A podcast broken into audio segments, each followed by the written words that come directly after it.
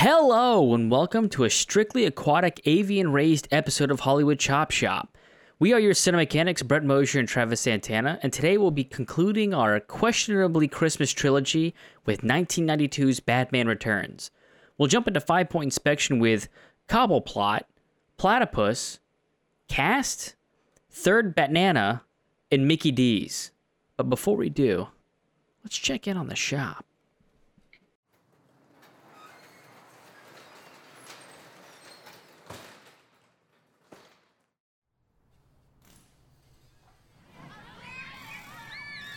All right, now, kids, I have a special treat for you, and, and I bet even your teacher will appreciate this. This vehicle right here belongs to one of our VIP customers. This is a 1969 Dodge Charger. You kids might recognize it as the Batmobile from Robert Pattinson's The Batman, but I call it the key. The key to what, you ask? Unlimited Poontang. You pull up in this baby and uh, okay, kids, I, I, hope you're all enjoying the field trip. Uh, we got a lot more planned for the tour, but uh, Mr. Brett over there is telling me I need to wrap this portion up. So, in the meantime, here, take some cat treats, and uh, you can go play with some of the shop stray pussies in the back alley. Cats. There, there are some really nice cats we feed. Very friendly. Go play, and uh, we'll be back in the lobby in about 15 minutes. Sound good? Dude, would you get a hold of yourself? This isn't a bachelor party. What's what's the issue? Why are you talking to 12 year olds about unlimited poontang? They're gonna go home and repeat that to their parents, and we're gonna get sued. Jesus, can you imagine if one of those kids recorded you and put it on their TikTok or something? We'd lose all of our sponsors. Let's just review Batman Returns.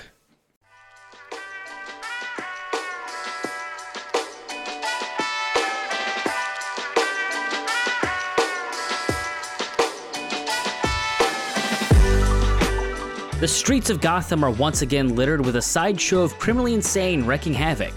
This time, led by an avian obsessed orphan, the group of ne'er do wells plot to take vengeance for past grievances assisted by a corrupt corporate tycoon.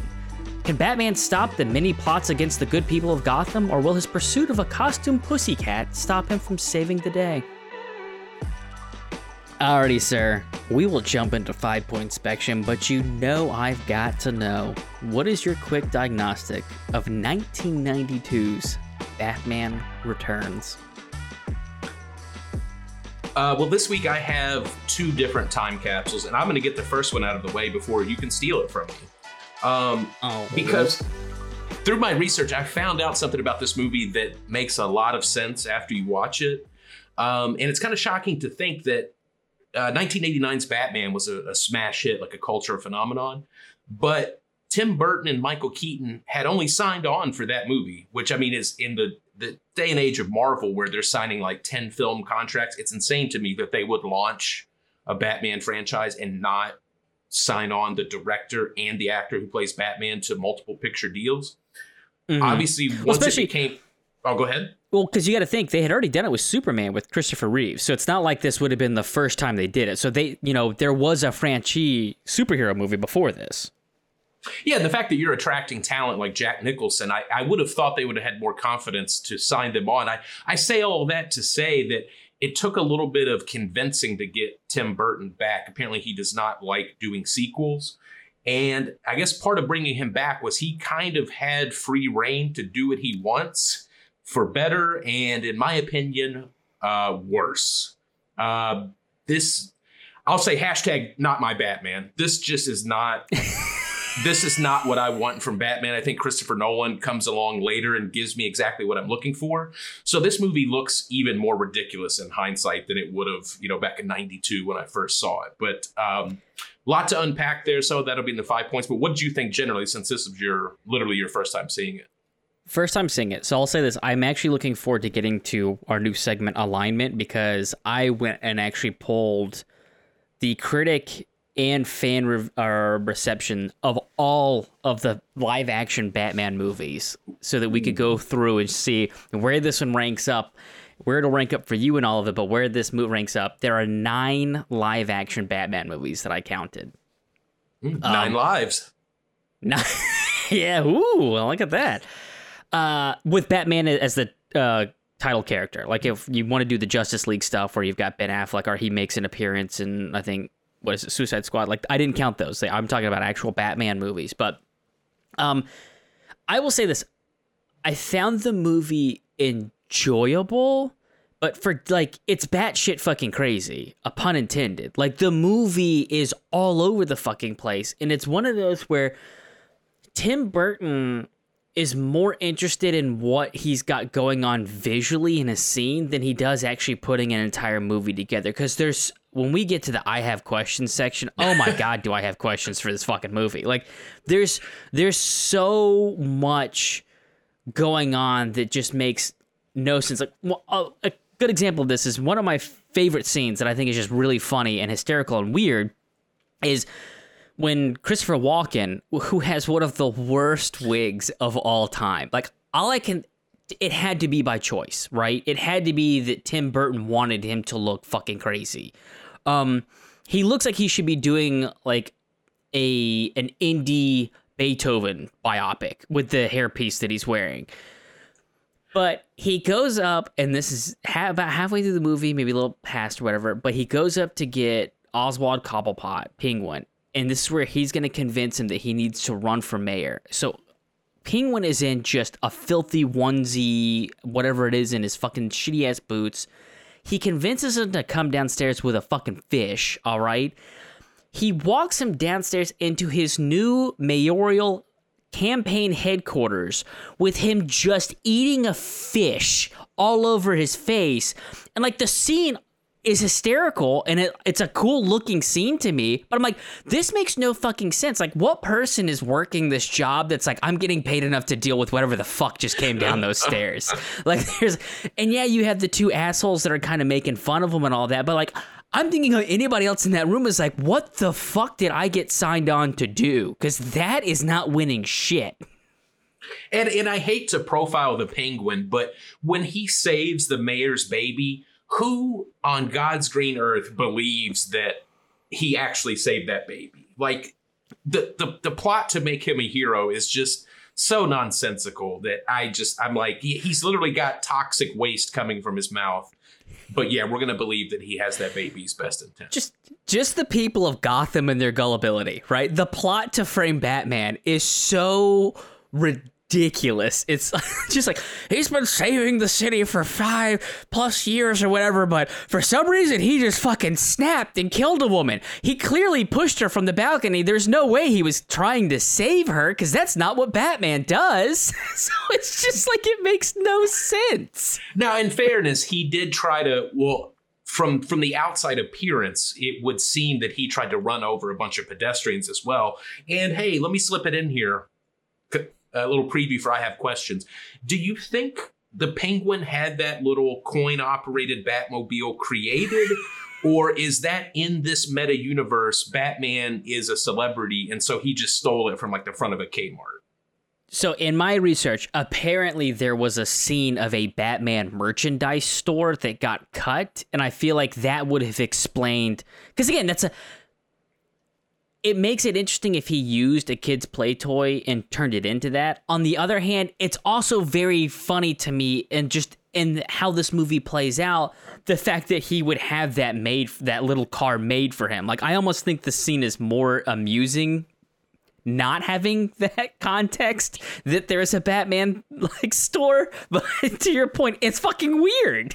Well, you answered one of my questions, Brett, for I have questions, because I was wondering where does Batman get the Batman stationery that he writes on? But I guess it's from the Batman store. I had that in my questions. I literally looked at Kate when we were watching this movie. I'm like, why does Batman have stationery?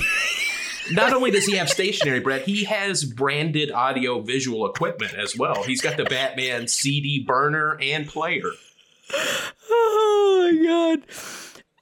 Again, the movie and that's why i'm saying i was entertained in this movie. Like from beginning to end the movie is entertaining. It's just when you kind of put it up against modern superhero movies it's fucking all over the place. Like nothing makes sense you have to go in and take everything at face value because even even how catwoman becomes a superhero makes no goddamn sense in this fucking movie.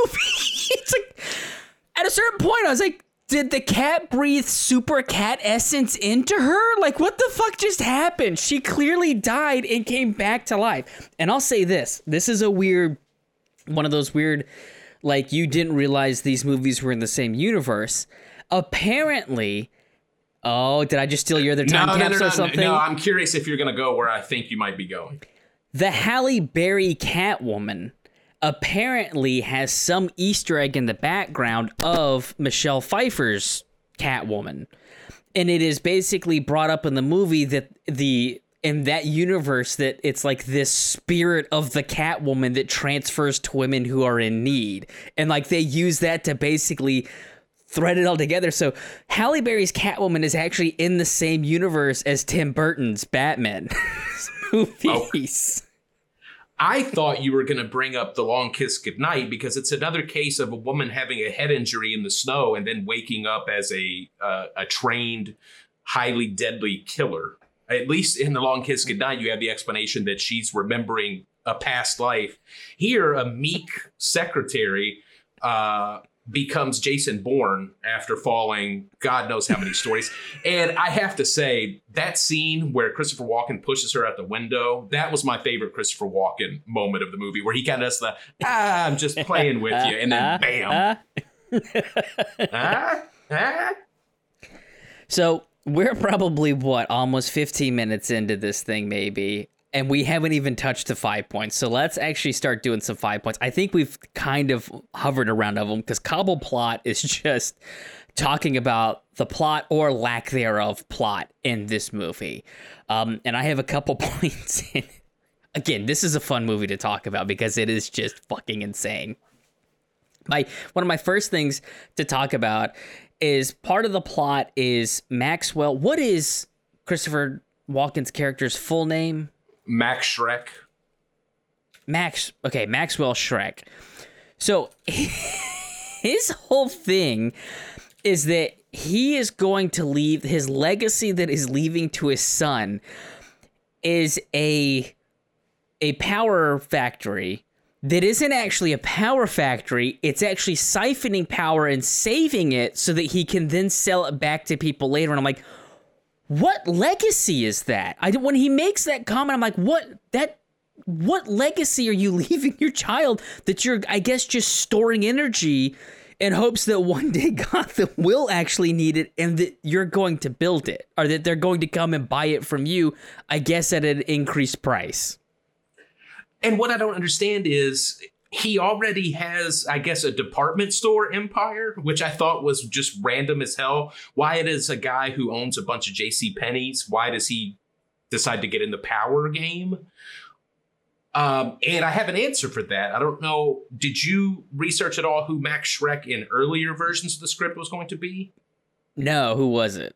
He was going to be Harvey Dent and he Oh, was going to be is that gonna working. work? He was going to be working through City Hall to get the power plant, and then I guess the the way that he dies with Catwoman kissing him with the uh, the stun gun or whatever, that's what was going to Mm. deform one half of his face, but only remnants of that remained. Because technically, in the first Batman, Billy Dee Williams was Harvey Dent. Right, so they were going to bring back Billy Dee Okay. That's interesting though because it would have made him corrupted from the beginning as opposed to when Two Face is basically the split personal. That would have been interesting if that's where they were gonna go with go with that. Um one of the other things, I mean, plot wise, that just doesn't make any fucking sense in this movie is I don't, and there's going to be a lot of I have questions, kind of, I think, uh, interlaced between in the five points. Is the penguin was raised by penguins? I don't, don't understand that whole plot thing. Like, he's so young that he does not realize that where his, his parents are. Because in the movie, I guess it, I feel like he knows he's a Cobblepot, but it makes out like he doesn't know what that is. And then you have the whole thing about Batman. Bruce Wayne doesn't believe he, you know, he thinks he's like just a sideshow guy who's trying to basically cash in on Cobble, which I thought would have been a more interesting plot to begin with if it had been that that he's not actually the son of the Cobblepots. He is just a sideshow attraction that saw an opportunity to take advantage of this. maybe like they had just recently died and there was no heir to the fortune and he's like oh i'm the long lost son like that would have been somewhat interesting and a little bit more believable but batman basically decides like oh no he is the son of the cobblepots but again he was less than one years the penguins raised him in the abandoned zoo like what who the fuck picked him up? Like i don't understand how he became obsessed with penguins. Like none of that makes any sense travis. None of it makes any sense. Yeah how did he survive infancy? Like did, uh, did he just start eating raw fish as a uh, a 12 month old child? I it it, it makes no sense it, awfully convenient that that abandoned sewer is there just pristine and untouched for i guess 30 some odd years. And even behind but beyond that his plot and this is the reason why i'm saying he has to know that he's a cobblepot is his whole plot his whole scheme his scheme not the whole the mayor thing that became a side plot that max wanted max shreck his whole thing is that he is going to kidnap and murder the firstborn son of everyone in Gotham. Or maybe it's just the rich and famous. I don't know. But it, at one point, it made it sound like it was all of them, which somehow means that he has harnessed the power of Santa to be able to get that all accomplished in one evening. Um, but that whole plot doesn't make a whole lot of sense to me. The whole idea of him wanting to become mayor and like reclaim his name to me made more sense than I'm gonna murder a bunch of children. And that's that's the thing about this movie is plots are introduced and then either dropped or quickly resolved. We were talking about the power plant. At a certain point, that's just never mentioned again. That just completely goes away. The whole kidnapping Gotham's firstborn, that's Cobblepot's original plan. Then he's like, oh no, I like being mayor. And then Batman blows his cover uh, by doing a little uh, DJ work on a CD because that's how they they work. Uh, and then he he immediately is just like, well, fuck it, I'm just gonna open fire on this crowd and back to Plan A, which then is resolved in like if you blink, you miss that Batman just foils that whole plan because he stops the train that's going through Gotham, and we don't even like. We, we, that's the whole plot, and it's resolved like that. Travis, the train that can fit maybe ten kids on it. I'm like, what the fuck? Who are we picking up in this thing? I'm like, what the fuck is this? Are there more than one train? Because I don't feel like there's enough sideshow people to command that many trains. Like, what the fuck is that? yeah, plus, and I feel like they're putting kids? one kid per cage. I'm like, be, be consult the GOP. You got to pack them in there. All right, we get, it's a small train. We need at least ten to fifteen kids per cage. Um, so there's that. The whole thing about what brought Selina back to life makes knows and gave her combat skills. Why why do why do Batman and Catwoman even fight in the first place? It just seems all of a sudden like I can understand why Cobblepot doesn't like Batman, but all of a sudden Selina's like, "Yep, he's my arch villain too. He's my arch nemesis because reasons." Because he well, tried tried to stop me from blowing up a department store, and I forgot that there was the low the the Max the cartoon cat logo. I forgot that you know Max Shreck's logo was on the department store because I guess it's Batman is getting in the way of her revenge, but I'm like, it's a real weird, weird thing to blow up a department store that clearly has insurance on it. Like, how is that hurting Max by blowing up his department store? Like, I don't exactly know where that connection is. Um, and I also did you notice the dropped line when uh, Bruce Wayne is talking to Selina out in front of the store, and Selina's basically questioning, you know, what good does Batman do? And he's like, well, he prevented a lot of property damage. I thought that was a, a fun little jab because that's about all Batman does in this old movie is prevent a little property damage. Well, and I was like, because all the people that got pissed off about Batman versus Superman, Bat- Batman doesn't kill people, Batman doesn't kill them. Like, who the fuck? Nobody was complaining about Batman Returns when he literally roasts somebody alive and straps a bomb to one and throws him in a sewer. Like, they didn't survive that, people. Okay, so Tim Burton's Batman did kill people. and not just the accidental Joker thing. Like he legitimately is just like, "You're gonna blow fire at me. I'm going to roast you alive with the engine of my car." like he's kind of a sadistic fuck. Yeah, totally. This movie is so weird because everything is played like Looney Tunes, but when you actually stop and think about it, it's it's dark as hell. We'll get to that in Platypus because that's what that's all about. Uh, another another plot thing that I'll I'll save that for I have questions. Um, yeah, that's that's most of the plot things that I, it's just like I don't understand what's going on with the plot of this movie because again the whole mayor thing seemed like that would have been in and you know him trying to reclaim his parents' fortune would have been an interesting thing for the penguin but instead it's i'm murdering all of the firstborns that's that's my that's my whole thing and yeah, I guess was just going to take him back to the sewer and drown them. That's what he tells Max Shreck. I'm like, Jesus, you're Which- just going to have him walk single file into the water? But that's the thing. He's like, I'm gonna drown them in the toxic waste that you provided. So I'm like, so the penguin's hanging around the toxic waste, and like, not only that, not 30 seconds later, Travis, all of his penguin compadres jump in and start swimming in that water. I'm like, is that not the same toxic waste you were gonna dump the children into? I'm like, I'm pretty sure that's not good for the penguins. Oh.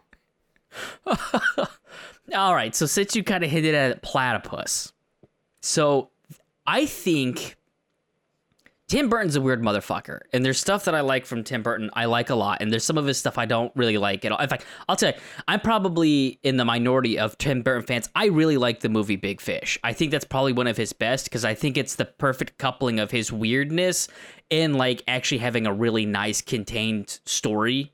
Um, I, I'm a big fan of the the movie Big Fish. Um, I know some people aren't, but what I think is interesting about this movie is, is somehow Tim Burton chooses to combine this gothic art deco look with comic book or even like the 1960s camp of that Batman. And it is such a weird juxtaposition in this movie. And I just, as entertaining and fun as the movie is, I don't think that it actually works at all. You know, it's one of those things that you look at what he did with Ed- Edward Scissorhands, and I think this is basically kind of the the opposite. Like Edward Scissorhands, it made sense to have that gothic character in that pristine suburb, like the fish out of water, and it shows like the you know the strict difference. In this movie, it's almost jarring because you have these super gothic characters like Batman, not necessarily Bruce Wayne, but Batman. And then you have Catwoman and the Penguin are all in black, black leather. They're painted to be very pale and sickly looking.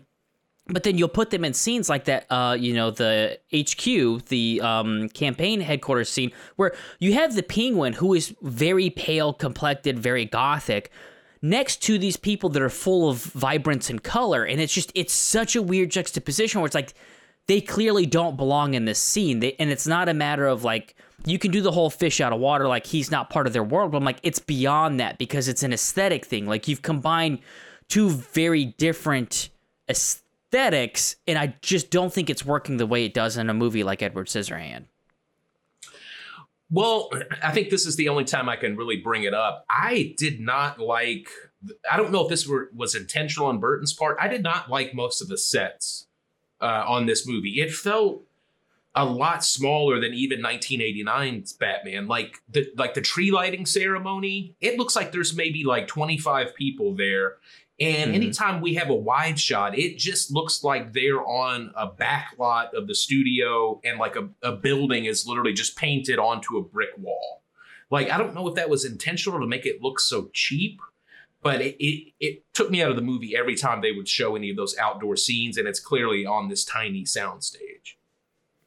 Well, actually, it wasn't a tiny soundstage. Apparently, it took up at least fifty percent of the Warner Brothers lot, the set for this movie, and they they basically assembled it so that you could take it apart and put it back together. And I guess there's stories of Michelle Pfeiffer getting lost on the set all the time because them rebuilding it. But it was a gigantic set. But to your point, I think it didn't feel lived in. Like you had these, it felt like almost if you're doing like a Jack the Ripper movie where everything is very contained, like it's the cobble streets of old England, but there aren't enough people living in it. So it feels like at any given time you only have about 20 extras running around, and this is supposed to be like a Chicago or a New York, and like there's just not enough people. Like, and even when you have 20 extras, 17 of them are bad guys. Like there's it doesn't feel like there's any actual people in Gotham living there, with the exception of when they're throwing fruit at the penguin, and that's the biggest crowd you can get.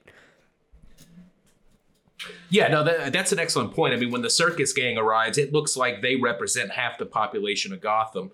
And I guess the first movie was filmed in world renowned Pinewood Studios. And as a part of bringing back Keaton and Burton, they were like, no, we're not spending all this time away from our families. Let's shoot it in LA.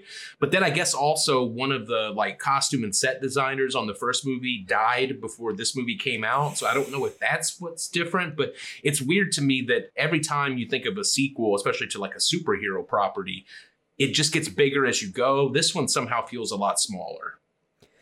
I'll say this, and to, to your point with the set, I think the first one, I love Art Deco. It is absolutely one like as a graphic designer, it's one of my favorite genres of like art and design. I absolutely love Art Deco.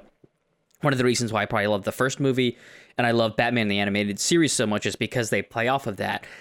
I do feel like this movie got very generic. Like none of the scenes feel like that Art Deco, like it has that style th- that the first movie had it all feels like just generic streets. And i think that that might also be one of the reasons why you're thinking it doesn't it feels like just a small soundstage just because it doesn't feel grandiose. It doesn't feel like there's a lot there. It just feels like a generic city. It could be anything or anywhere.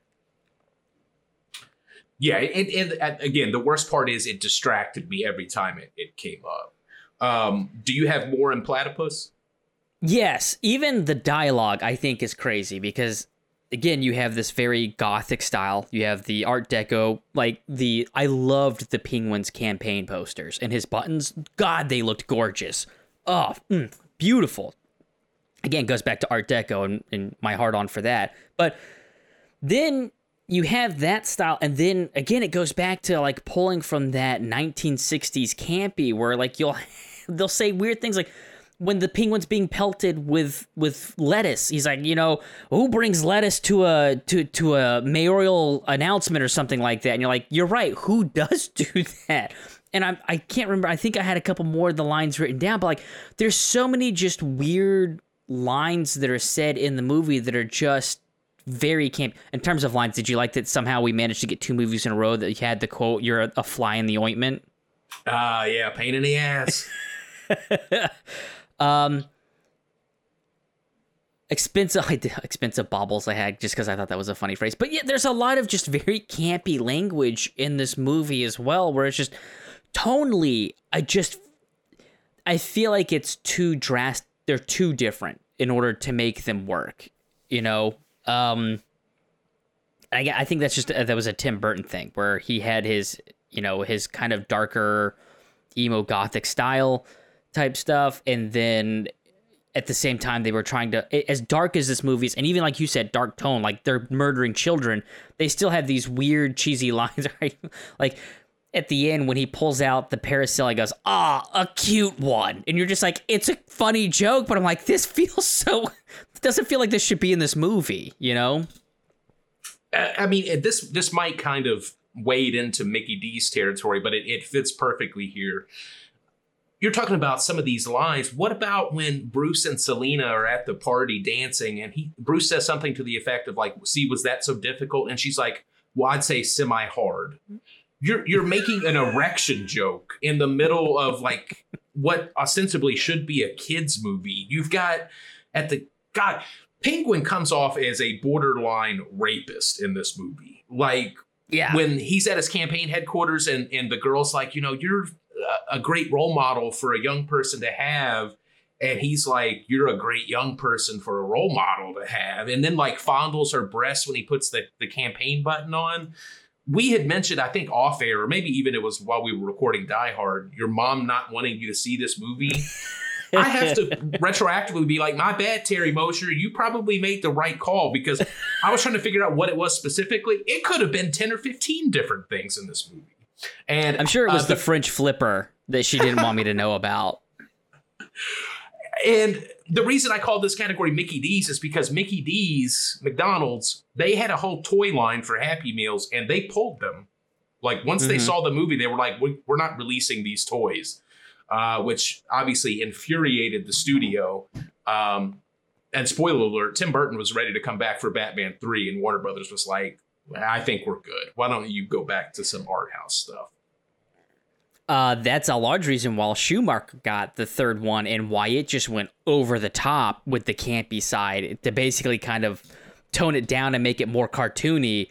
was because of that, because of sponsorship. Yeah. So yeah, again, corporate greed. Your your Maxwell Shreck basically got in there and, and caused the third movie and potentially fourth in that that run to just be fucking god awful, uh, which we'll get into. Um, but just to go back, yeah, Mickey D's and the, not the safe stuff, but like, how about the whole scene when Catwoman and Penguin meet? And it's just the whole thing is like weirdly when she decides she's gonna clean herself and starts licking her costume, and you're like, okay, this is this is some classic Tim Burton weird shit. Like this is one of those. I'd like to see how this was actually written in the script, and then if Tim Burton came in, it's like, okay, now what I actually want you to do is you're gonna clean yourself and you're gonna lick the leather that you're wearing, and you're just like, okay, this is fucking weird, right? Like even even for this movie, this is weird. Like she's not a cat. yeah, I, I, might as well get it out of the way. Little young Tootie Jose was a big fan of Michelle Pfeiffer in this movie for obvious reasons. But even even that scene, I was like, this is not hot. This is just weird. Like I kind of feel bad for Michelle Pfeiffer. Like at that moment, she's probably thinking like, how many zeros are on this check? Because I can't believe I'm in a latex suit licking myself like a cat. And also, did you know that she really put that live bird in her mouth? Wow, that's impressive. Well, yeah, I, I, it didn't look like terrible CGI, which would have been in '92. So yeah, I'm good on her. Yeah, apparently she said in hindsight she would never do that again because she didn't consider what kind of diseases she might get. And I'm like, yeah, yeah.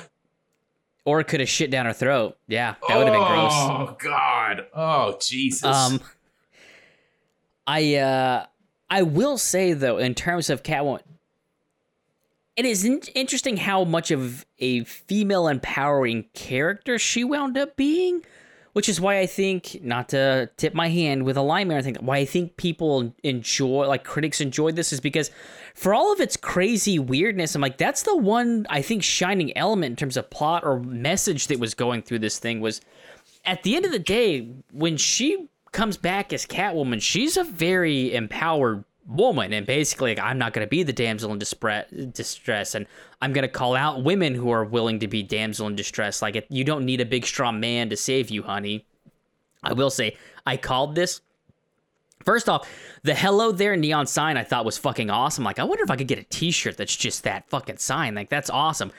And then when she goes into her apartment after falling through and she starts smashing stuff, I was like, I looked over at Kate and I was like, that's gonna wind up becoming hell here. And she goes, What? I'm like, Yeah, watch, it's gonna wind up being hell here. And then it's an awesome scene when it flips over and it's you see that in the window behind her, and then she leaps out of the window as Catwoman. I'm like, ah, fuck yeah, hell here. I thought that was the best scene of the movie when she comes I home agree. and she reenacts the same like routine that she did earlier, but it's a much more demented. Like she is clearly not all there anymore. Like just mm-hmm. pouring mm-hmm. all of the milk in the cat's bowl. I, I love that scene. And yeah, it's a shame because I think Michelle Pfeiffer as Catwoman is the bright spot of this movie. Um, I liked how like when she's checking her messages and her boyfriend like is like hey you know basically it's over. I'm not taking you on vacation with me. And she comments i shouldn't have beat him in racquetball. Every time she gets in trouble in this movie it's because she tries to assert herself and men hold her down or literally throw her out windows. Um, mm-hmm. so yeah I, I like the empowerment angle but this movie is so scattershot that it i don't think it does quite enough. Like there was more meat on that bone that I wish they'd have explored because then they're still doing the the biblical storyline of you know penguin got sent down a river and now he's coming back for gotham's firstborn children. Like there's a little phantom of the opera in there. Um, mm-hmm. there's just so many elements at work that nothing really gets a chance to shine but michelle pfeiffer and her storyline is the closest. Oh i, I totally agree.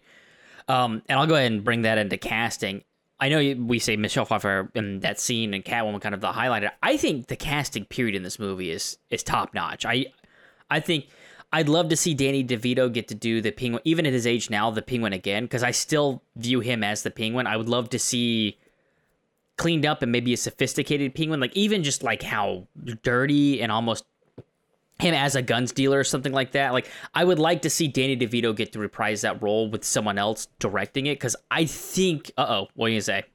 Well, hot take. I think if you want to see this type of performance, just watch It's Always Sunny in Philadelphia. This feels like a little proto Frank Reynolds to me. Oh yeah, that's what I because it was the first time Kate watched it too, and I told him like, get ready because you're gonna have to try and not see Frank Reynolds. She goes, but Danny DeVito is Frank Reynolds. I'm like, I can't disagree, but just realize like you have to try and like picture this is not Frank Reynolds. But you're right. Um, I uh, but yeah, I really I loved Danny DeVito in this movie. Uh, Michael Keaton for, and I assume this is going to be the fifth uh, five point, but for what little time he spends in the movie, I enjoyed Michael Keaton. I always love Christopher Walken, and like you said, I love the scene when he pushes her out the window. Like the problem is, is it's weird to say this with Danny DeVito as the Penguin. I still feel that somehow Christopher Walken steals every scene that he's fucking in.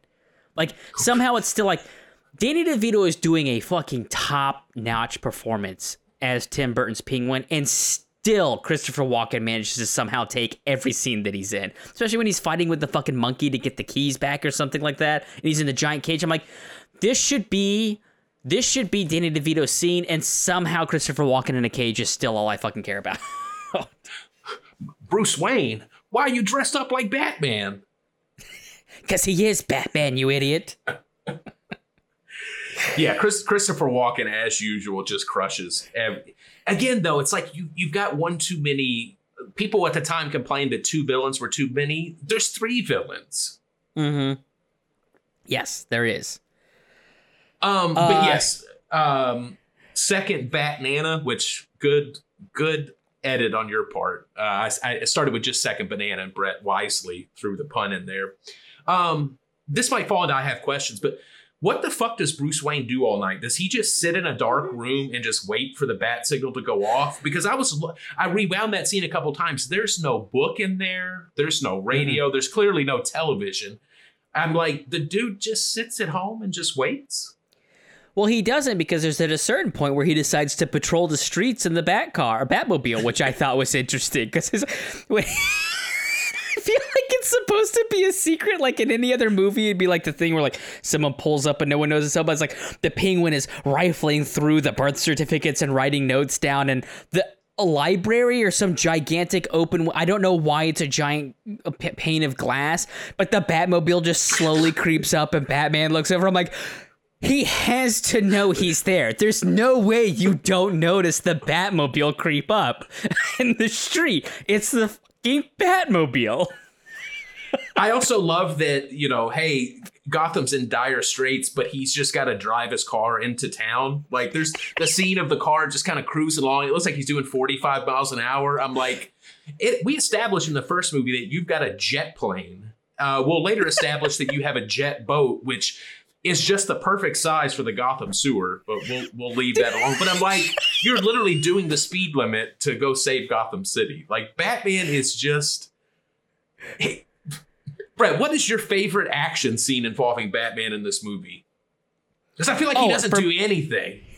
It has, and I finally know where the meme came from. It has to be when he straps the bomb to the big dude, because you're just like, what the fuck is? He gives a her face, like, I got you, motherfucker. I love too that now he, he doesn't even throw his own batarang. He just kind of programs it and then it just does the work for him. I'm like, and two things. The bad guys give him time to program it. And then secondly, a fucking little dog can snag it out of here. It's enough to beat the shit out of everybody. But yeah, Dude, the dog can snag it. And again, we talk about how tonally disjointed this movie is. It's it's played for comedy that the dog steals the batarang, but then Penguin, I thought he killed the ice princess when he hits her. Like it's implied that he just throws it into her face. Like there's like yeah. a sickening thud sound. I'm like, did he just bury that into her forehead? And I'm like, oh no, they can't kill her. But no, they just save her to push her off a building in a few minutes. Well, because that's what I thought it was going to be. Is they were going to find the batarang and bed it into her, and that was going to be oh, how they frame Batman. It's like, oh no, Commissioner Gordon on live TV. We have this bag of evidence. what the fuck are you doing with the bag of evidence? It's uh, circumstantial uh... right now oh. And that's why I go back, Travis. I was very entertained in this movie, but it's fucking crazy. and, and most importantly to me, it's it's very entertaining. Uh, I won't spoil my rating. I'll I'll give it high marks, but it's just it doesn't feel like a Batman movie.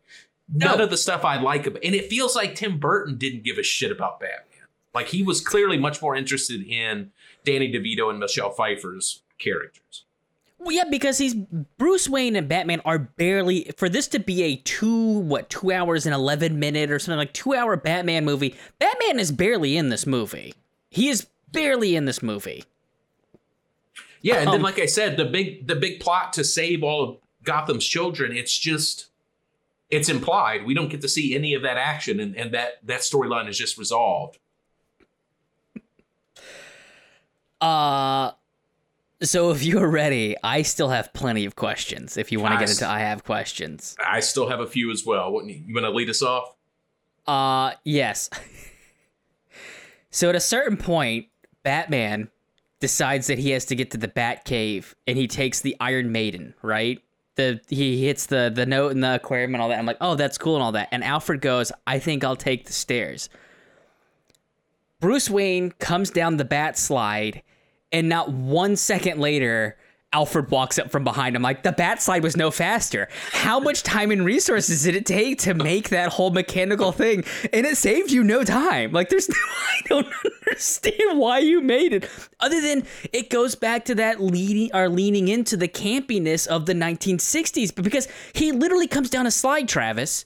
It's not like an elevator comes down and he gets off an elevator. He comes off of a fucking McDonaldland slide. Okay, it's ridiculous. Yeah, it, it felt like eight year old me at the at the Discovery Zone. He just kind of his little legs kick out. Yeah, I also have a question. So, tell me if I'm wrong. The party, the Christmas party that Bruce Wayne goes to because he wants to see Selina Kyle, it's it's Max Shreck's party. Is that at the top of like a skyscraper or the building? Where is it? I thought it was the top at the like at a, a higher floor of like a skyrise. Am I wrong in that thought? It was definitely in a multi level department store because I remember Catwoman's like, "Hey, there's a California King up on in, in bedding or whatever," but I, I don't know what floor they were technically on. I, I'm assuming you're going to ask how Penguin just that that convenient The hole duck. in the floor that he's How many to- floors did the duck go through to get up there so that he could take the Max's firstborn? Also, what's the restriction on that? Like, if somebody's 60 years old but they were their firstborn son, does he go after that 60 year old? Because that only adds more people that the penguin has to kidnap and murder. Yeah, and at a certain point, it's a little harder to kill an adult and just tell them to walk into toxic sewage. Yeah, but he was gonna. The, the whole point of him being there was he was taking Max's son, who had to be at least in mid to late 20s, judging by his size. Yeah, Chip, Chip. Chip. Not Chip. Uh, take me. I- I- yeah. By the way, that was the one moment in the movie where it felt like Christopher Walken. I don't know if he was just ready for lunch at that point, but the whole like "take me instead," I'm I'm just like that was not convincing at all. Mm-hmm. Let's see. uh, We've already gone through a couple of them. Um, yes, the the bat sewer sled. I mean, was that just merchandising? I'm like, or does Batman literally have a vehicle for everything? Because I'm like, at a certain point, I'm like, when did he decide? You know what? Because we don't even have Lucius Fox in this movie. I'm like, when did he go? I'm like, you know what?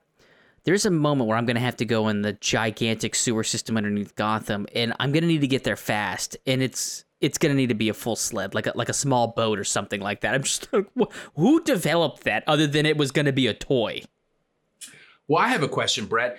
How many times do you think the whole Batmobile splitting apart and making itself more narrow to get through an alleyway? How often does Batman really practically get to use that? like again, there's no Lucius Fox in this movie, so Bruce Wayne just decides, you know, what if it what if the left and right side just kind of broke off and I could get down an alley with this? Like Christopher Nolan clearly was inspired by some of this movie, but all the Christopher Nolan stuff like made sense, like the Bat Pod emerging from the Batmobile. Mm-hmm. Awesome scene. Oh, love that scene in The Dark Knight. Here, I'm just like, you have a slightly more narrow car. and that's it. It's the bat torpedo. yeah, I don't, I don't, I don't know what it is. And also, what part of the engine did it take? I don't, I don't know. Like, it just seems like Batman. Why do you have that big car anyway? If you just, if it seems like all that other stuff is unnecessary, right? Right. And and does he come back later and retrieve the other two pieces? Like is there a is there a Batman branded tow truck that shows up and grabs those pieces? the cleanup crew. It's like yeah, it's like when you have to get the the fuel pods from the space shuttle. Like, ah, oh, we got to go back into town, and fucking Bruce Wayne decided to launch the the bat torpedo again. Uh, which funny story? Uh, I guess after that scene, there was a, a cut scene from the script where he was going to have to take the car to get repaired. I think Alfred mentions it in a dropped line.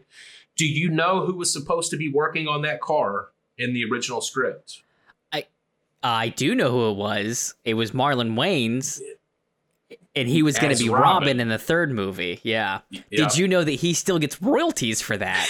I do. I do. Jack because Nicholson they decided to get royalties that. off of Batman Returns, despite not being in it. Um, but um, my next question, and if you want to insert one of yours, you're more than welcome to, or if you just want me to go through my list. How is the Penguins goons, the Penguin and the Penguins, how are they so uh, good at engineering? Um, they redo the entire Batmobile and create a mobile device that the Penguin can then control and drive it from the they uh, build the rocket packs that they are attached to all of the penguins. All of the parasols that have been developed by the penguin like is he a, like a tony stark? Like is he a genius? Like how do they make all of this shit? In a sewer with a box of scraps. Well i'm glad you brought up the penguins brett why do the penguins have to march to the center of town if they have missiles attached to their back? It clearly shows the missiles can launch. So it's like you don't have to kill your babies because he penguin even says like some of you won't make it back tonight. I'm like, why? Just ha- you clearly have the technology to have guided rockets. Just have them step right outside and shoot the rockets to the center of town. These penguins or- are going to take seven hours to march to the center of town when you could just shoot the rockets. Or even at that point, Travis, strategically, why did they all go to the center of town to launch their rockets? Wouldn't you want one like, I don't know, every 30 or 40 feet apart so that you could do maximum damage? Like, at that point, you're not target, you're just trying to blow up Gotham. Blowing up the Christmas tree doesn't seem like that's going to achieve anything, unless there's something I don't know about with that tree. Yeah, Penguin in- incredibly uh, impulsive in this movie. Um, I will also say I forgot to bring this up when I talked about the campiness of this movie. Max Shreck's power plant looks fucking ridiculous. Like it looks. Did Did you see the model of it when the, he's talking to the mayor? Uh no, I think I might overlook that. it's Travis. It looks like a gigantic metal bunker. Like it's a trapezoid with three gigantic like candy cane smokestacks coming out of the top of it. It is the dumbest looking thing. I'm like, it doesn't even look like a power plant. It looks it looks worse than what you would see in a cartoon. I mean, it's not just it a power just, plant, Brett. It's Chip's legacy. Yeah, it's it's actually a capacitor. It's it's just it's gonna take the power off and save it. And I still that I love that whole plot that Max Shreck has to convince everyone that is not on no one is on board with him building the power plant. So I don't understand how that's a plot at all. Like Bruce Wayne knows it's bogus. The mayor doesn't. He's like, oh, I can convince the mayor. Bruce Wayne's supposed to be the funding for it. So even if he can get Cobblepot to take over as mayor, you still have to have somebody who's going to pay for it.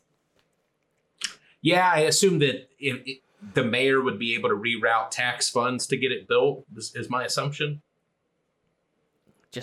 Crazy. Why have the department stores the legacy that Chip's gonna take over? I don't understand what this this power plant just of all the things to have, why is it a power plant? Like I just wonder, like why again, what was the idea behind it needing to be a power plant? Well, that's the other thing. Like I said, this movie tries to do way too much. Tim Burton is is trying to lampoon, you know, like the commercialism of Christmas and, and have your villain be a department store owner. Kind of plays into that, but then you introduce the power plot, power plant plot. Easy for me to say. Um, which which makes no sense. Like I can see if you just want the department store owner uh, as a way to kind of lampoon Christmas, but then you throw in that extra layer of power plant, you can just it feels like there's probably four or five different scripts kind of stitched together here. Well, and it would have been interesting if there was like some kind of weird like old money of Gotham, where it's like Shreck's family versus the you know the Waynes, Bruce is the inheritance of that, and then you know suddenly the Penguin Cobblepot winds up being coming out of the the sewers and assuming his parents' fortune, and all of a sudden it's it's what all of these people do with their wealth and their legacy. But again, that doesn't you don't do anything with all of that, and like it's there's the the seed was planted for it, they just decided not to water it. Um, and then the, the last thing I have under, and I'm sure there's plenty more, but these were my top. I have questions, and so the segment doesn't wind up being two hours itself. Um, how do the penguins at the end grab the penguin and drag him into the water? Because as poetic and beautiful as it is that they come out and they they drag his body into the water so that he can have you know uh, a penguin's funeral I just don't know how they grab him, Travis. I'm still confused as to how they managed to move that corpse. Yeah, I love it too because the the movie makes no effort to try to make it plausible. Like you can literally see their little flippers just next to his floating body, just his body that's floating somehow. but yeah, be- oh. beautiful moment. Like I, I thought that was a, a very powerful scene, but yeah, I'm like the the little people in penguin suits don't have hands.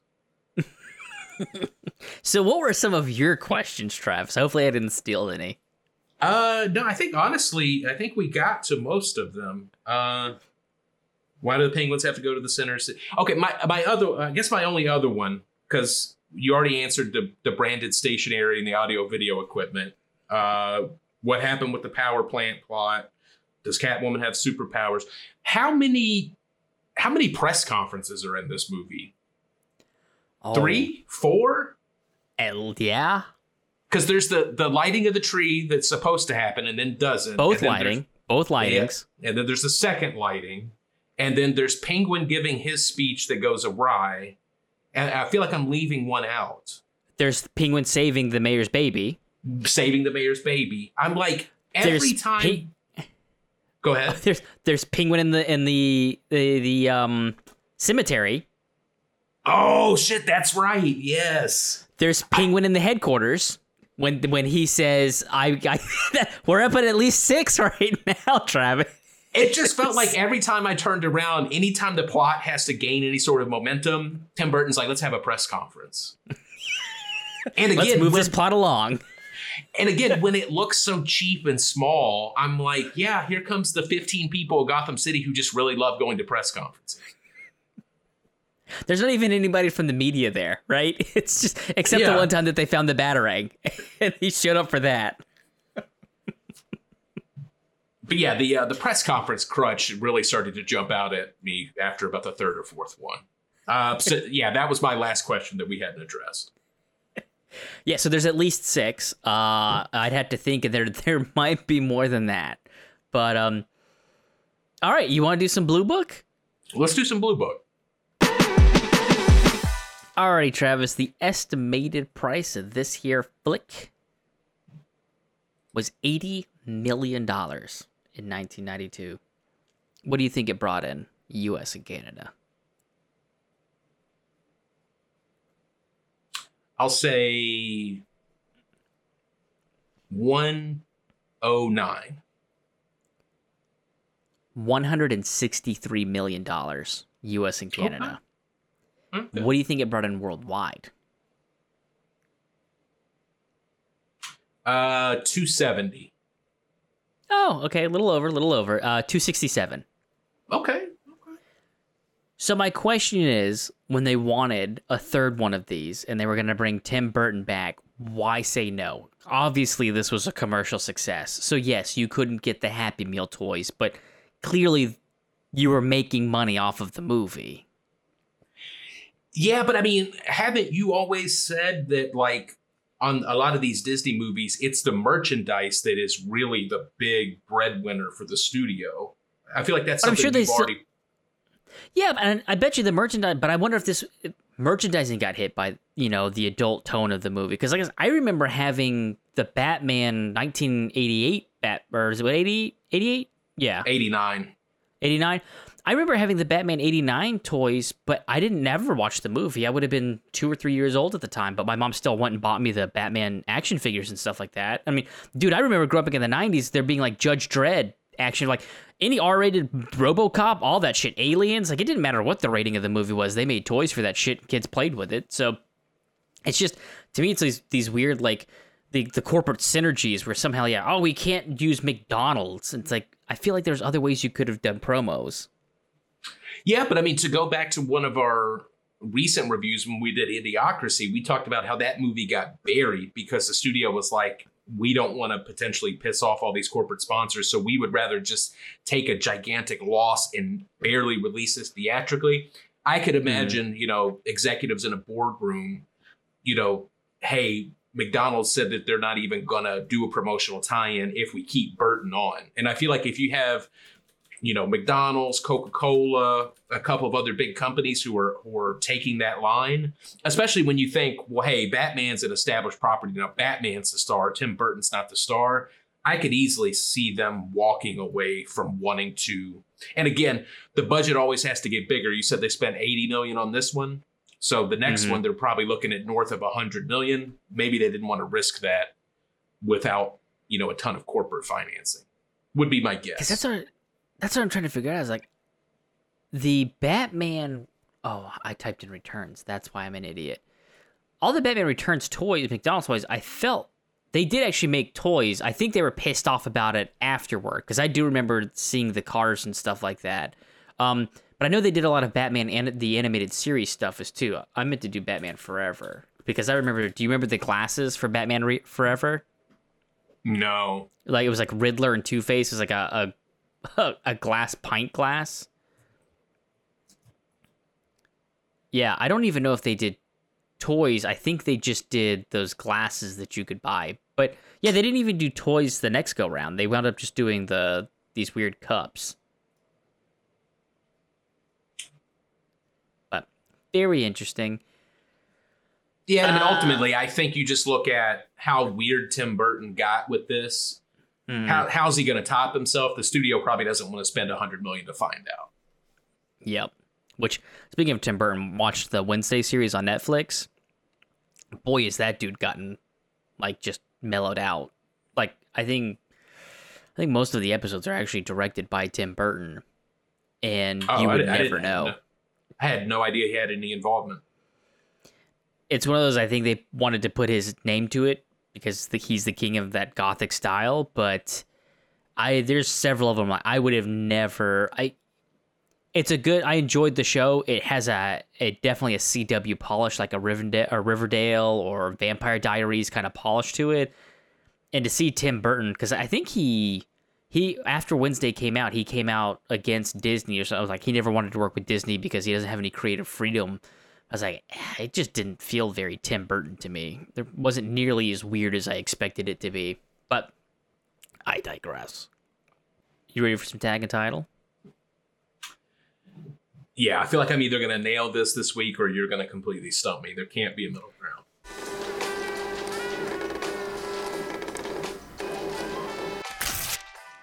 So I'm going to tell you this, Travis. I'm giving you two adjacents. But First time, first time. They're to the same movie. So you're gonna get four. You're gonna get four taglines. One of the taglines will be an official tagline for this movie. One tagline will be a tagline I created, and one tagline or two taglines will be to a movie I found adjacent. Are you ready? I hope so. No one is ever really gone. The Dark Knight Before Christmas, The Bat, The Cat, The Penguin, and every generation has a legend. Uh, I believe the bat, the cat, and the penguin is an official tagline. Okay. Uh, what did you say? The Dark Nightmare Before Christmas? What? the Dark say? Night. Sorry, The Dark Knight Before Christmas. Uh, that's hundred percent a Brett Mosher creation. Um, and you said no one has ever really gone. So the other t the other two are no one has ever really gone, and every generation has a legend. Those two, they're of a pair. Um, so that's an adjacent title. Every generation.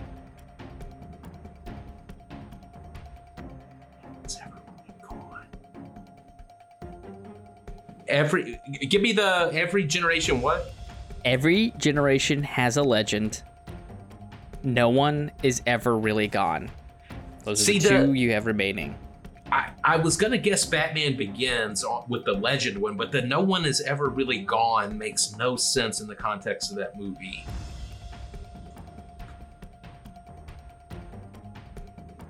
All right, my my direction was the hero and the villain fall in love, and another villain kind of comes out of nowhere with a stupid, stupid, uh, like plot reasoning. So it's not Batman. Mm-mm. Um, I'm just gonna throw it out. I'm gonna say you you you've you planted the seed already, and it's Halle Berry's Catwoman. Final answer.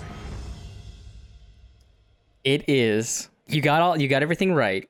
Uh, the bat, the cat, and the penguin is an official tagline for this. The Dark Knight, and that's K N I G H T because Batman's the Dark Knight. The Dark Knight Before Christmas is mine. The other two are for 2019's Rise of Skywalker.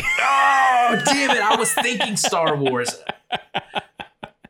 uh, because those two heroes wind up falling in love for some reason, and there is just a really stupid, you know, plot of a villain that comes back out of fucking nowhere. So, Not out of fit. nowhere, Brett. They they. Oh, they that's- I'm sorry, it came out of Fortnite. Fortnite, yeah, Yeah. yeah. yeah, it's always nice when you you establish major characters come back and you know a platform that most people that are actually fans of that franchise aren't actually playing. But it's again, that's a conversation for that. Corporate synergy. synergies. Uh yeah, so good job, sir. Uh some of the other I I didn't have a lot of good taglines to pick from for this that you wouldn't have seen through. Uh we have from the sewers of Gotham and new a, a new villain emerges from the rooftops of Gotham. The perfect enemy comes to life, and the only one who can save them is a creature of the night. Very long, reminiscent of like those super early taglines where it's a paragraph. While she craves a romance she can't or she can sink her claws into, he plots a foul reign of destruction. Again, very wordy. Above Gotham, Gotham looms its greatest hero, and then uh, returns June nineteenth. You know, they should have. If I were, if the roles were reversed and I were making the tagline for this movie, you know what I Mhm. would have made it? What? Batman Returns, sort of. Batman stops by. Yeah. Batman has a few scenes. Batman has a cameo. Alrighty, sir. Do you have? You said you had two time capsules for us this week. We went through one. What's your second? Um, this is it's it's wild timing. I did not intend to do it at all, but earlier today, I just happened to be looking for a documentary to watch on TV, and uh, I went with a movie called Enron: The Smartest Guys in the Room, um, which is about uh, a, a power company, an energy company, who in California has some fuckery with kind of uh, monopolizing and and monetizing uh, what should be a God-given right, which is electricity, um, and kind of how they were in their own way hoarding power. So as ridiculous as I thought this plot line was, it, it kind of told the future a little bit. And if you go back and watch that movie, there's a lot of uh, archived footage of like the leadership of Enron giving speeches, lying out their fucking ass the whole time. I just want that reshot with Max Shreck, Christopher Walken as Max Shreck delivering those those press conferences. So my my other time capsule is Enron, smartest guys in the room. Pretty awesome documentary, but oddly enough, has a little bit of a tie with Batman Returns. Alrighty. Uh, I just dropped. I just. I. I have to. You're talking about the power. I just. You have to look at a picture of what the power plant looks like. I dropped We- it in the general chat real quick, just so you could see it. yeah, yeah, it's like uh, three fourths of a pyramid with just some candy cane decoration on top. Right? It's Yeah, the that- that's most hideous. ridiculous thing. Like that's the plant. That's and that's what I'm talking about. The tone of this movie is all over the fucking place. That is the power plant that Max Shreck wants to build. Yeah, and again, if it's your son's legacy, wouldn't you want it to kind of look cool and unique? yes. All right. Yeah, that's all. That's awful. so let's let's get into some alignment. I think alignment's going to be a little bit longer this week. So Travis, scale of 1 to 100, where do you put this movie?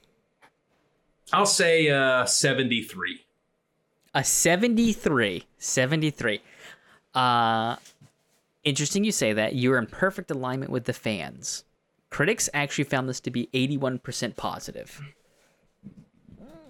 And like I said, I assume that that has to. I, I'm not exactly sure what people found uh, super redeeming. Like, again, enjoyed this movie, thought it was fun.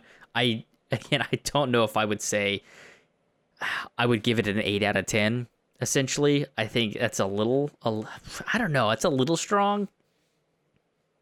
Yeah, honestly, I don't, there. I don't, I don't feel great about my 73, but the movie is fun enough in the moment where I, I don't want to score it too low. I'm just trying to think because I think I gave I Am Legend like a seven. And I'm like, I would rather watch this over I Am Legend any day. So it has it has to be above that. Um, yeah. So, what I think is interesting, out of nine Batman films, I will give them to you in order. Do you want to try and put them in order as to ha- what the what critics and fans, or do you just want me to give you their numbers? Um, I know The Dark Knight's going to be number one. I would assume So the nine- Begins will be number two. the the the nine films we have are 1966's Batman, the 1989 Batman, Batman Returns, Batman Forever, Batman and Robin, Batman Begins, The Dark Knight, The Dark Knight Rises, and Batman versus Superman. Do you want to take a stab at how you think those stack up? Uh, The Dark Knight, Is this critics? yeah. Number one, Okay. The Dark Knight. Number two, 1989's Batman. Number three, Batman Begins. Number four, Batman Returns. Number five, Batman Forever. Number six, Batman versus Superman. Number seven, 1966 Batman. What am I what am I leaving out here? Um, I think you've given. I think you still need Batman and Robin, Batman and Robin is going to be last. And then did you put I'll say- Returns in yet? Yeah, I put Returns. Oh, Batman v Superman will be Yeah. second from the bottom. You are very close with the critics. So it is Dark Knight, Dark Knight Rises, Batman Begins. This is where you're gonna get it. 1966's Batman, Batman Returns, 1989 Batman, Batman Forever, Batman vs Superman, and Batman and Robin. Batman and Robin is hovering at a 12%. That's how badly people hate that movie. I'm shocked that The Dark Knight Rises is above Batman Begins. I think that's interesting too. I I would have it changed. Now here's the interesting thing. I won't make you guess these. This is the fans. This is the the general masses. Number one, it's technically they're tied, but one and two are Batman Begins and The Dark Knight. Both have a 94% rating. Then it's The Dark Knight Rises. Then it's 1989's Batman. Then Batman Returns. Batman v Superman is at 63. Batman 1962, or sorry, 1966 is at a 62. Batman Forever then drops down to a 32, and then Batman and Robin is at 16%. So a little bit of a shakeup there. I, uh, I guess I would have, yeah, I would have to agree with the fans on this one. But what I thought was interesting is that Batman Returns is middle of the road for both of them. It both came in at five out of nine. So it is literally that is the average Batman. This is the average Batman movie if you're looking at aver- or uh, live action Batman movies. And, and yeah, I don't I don't think that's totally unfair at all. Yep, I I would agree with that. That this is middle of the road. Like it's it's not the best and it is by far not the worst. This is right there in the middle. Oh, hey, it's me again. It's been a little while since I've had to do one of these little uh, intrusions with you all, but I'm sure as many of our avid listeners, maybe our huge Batman fans, or maybe just cinemaphiles know, I made a mistake, and I'm not too big to own up to that. There are actually 10 live action Batman movies, and I, I said that there were only 9. I somehow managed to omit 2022's The Batman, starring Robert Patterson. Peters Patterson? Patterson, yeah. I'm gonna have to do a record scratch on a record scratch. Uh, but I thought it was only fair to come in here and give the stats just for anybody who's listening and wants to know. The Batman, according to Rotten Tomatoes critic score, came in at an 85, which actually would have bumped out Batman Begins out of the top three for critics because Batman Begins came in at an 84. And in terms of the the the regular folk, as I like to call them, us, uh, it was it came in at a 87, which would have put it in fourth place. So it would have bumped down 1989's Batman, as well as Returns, uh, Batman v Superman, 1966, Forever, and Batman and Robin. But it's funny that we forgot to bring, or I forgot about it because I'm pretty sure we brought it up in the first movie in the questionably Christmas trilogy with Colin Farrell playing the Penguin in The Batman. But uh, yeah, I will uh, now let you all get back to your regular programming. But as I said, that it was important to, you know, make sure we address that issue. Happy holidays, everyone. Um, so unless you have a fun little chop shop other than the little things we've talked about, I think we can go ahead and wrap up the show. Uh, yeah. Did did you wanna? Did you have any closing thoughts about the movie? No, I think the biggest thing is just I th- I wish Tim Burton had kind of chosen a road. I think he tried to play too much into kind of the gothic and serious tone and then I don't think you can do that in the campiness in the same movie. I think you have to those are two parallel roads and they can't cross. So and if they do, it's like one or two intersections where you just make one weird joke and then that's it. But even that feels out of place. I just think he tried to inter he tried to mix them together too much, and it just it winds up not not making a strong movie narratively. But it's still a very entertaining movie. Like from beginning to end, I was very very entertained watching it. It just story wise, it makes no fucking sense whatsoever. Any of the decisions that that happen, characters' motivations don't really play out. Like it is just the ultimate in like weird comic book camp with this weird dark gothic tone kind of injected into it. Yeah, perfectly said. The movie's a little bit Dr. Jekyll and Mr. Hyde uh, as far as tone. I'm I'm glad that that I stalled a little bit because I have one last question and it's also going to be my quote to close mistletoe can be deadly if you eat it. Why, Brett, in the middle of a, a, fight, presumably to the death, does Batman take the time to pause and comment on the mistletoe? I mean, I know ultimately it's so that they can repeat the lines back to each other and realize who one another are. But in the moment, I'm just like, why the what the fuck is he talking about? I think I think it goes back to that like they're trying to be campy with you know Batman, almost like the Horatio Sands from you know CSI in Miami with like the weird like, you know, he's been shot, the priest has been shot, so I guess you could say he's holy. And you're just like, okay, like what the like, come on.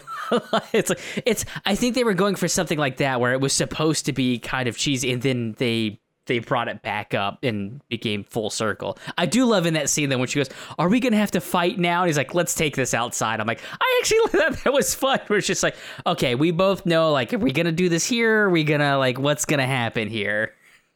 Yeah, that that was probably my second favorite scene of the movie. But yeah, the the setup for that payoff is a bit hammy at best, but. Uh, it's a movie full of ham. So, yeah, Brett, uh, mistletoe can be deadly if you eat it. Now you, you say uh, the other uh, part. I don't remember what the other part is. Give it to a me. A kiss we'll, can we'll be even deadlier if you mean it. Oh, a kiss can be even deadlier if you mean it. I don't know how you could have forgotten such brilliant script writing. ah, it's a cute one. Played this city like a heart from hell. Oh, I did Hand love that. that. We want you to wear these gloves. Voters love fingers. Ah, guess it's better than having a nose gushing with blood. What? Oh, again, very entertaining. Fun movie. I think people should watch it. It is just a very different superhero movie. I don't Yeah. think that this movie does not get made today. This movie No, does not get made no. today. Hell no. There's no way that script gets approved.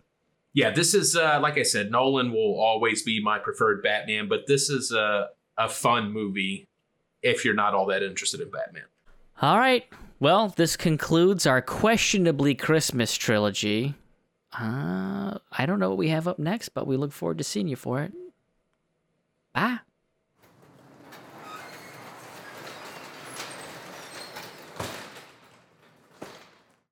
I just really wanted to say the shop's pussies. So Travis. Yeah. All right. I can't wait to hear how you describe this plot. Plot. Can Batman stop many the many plots against the good people of Gotham, or will his pursuit of a costume pussy cat stop him from saving the day? Bravo. Travis, that's why I was laughing, is somehow we managed to be on the exact same page. The Oh. things. The the pussy pun count is up to two already.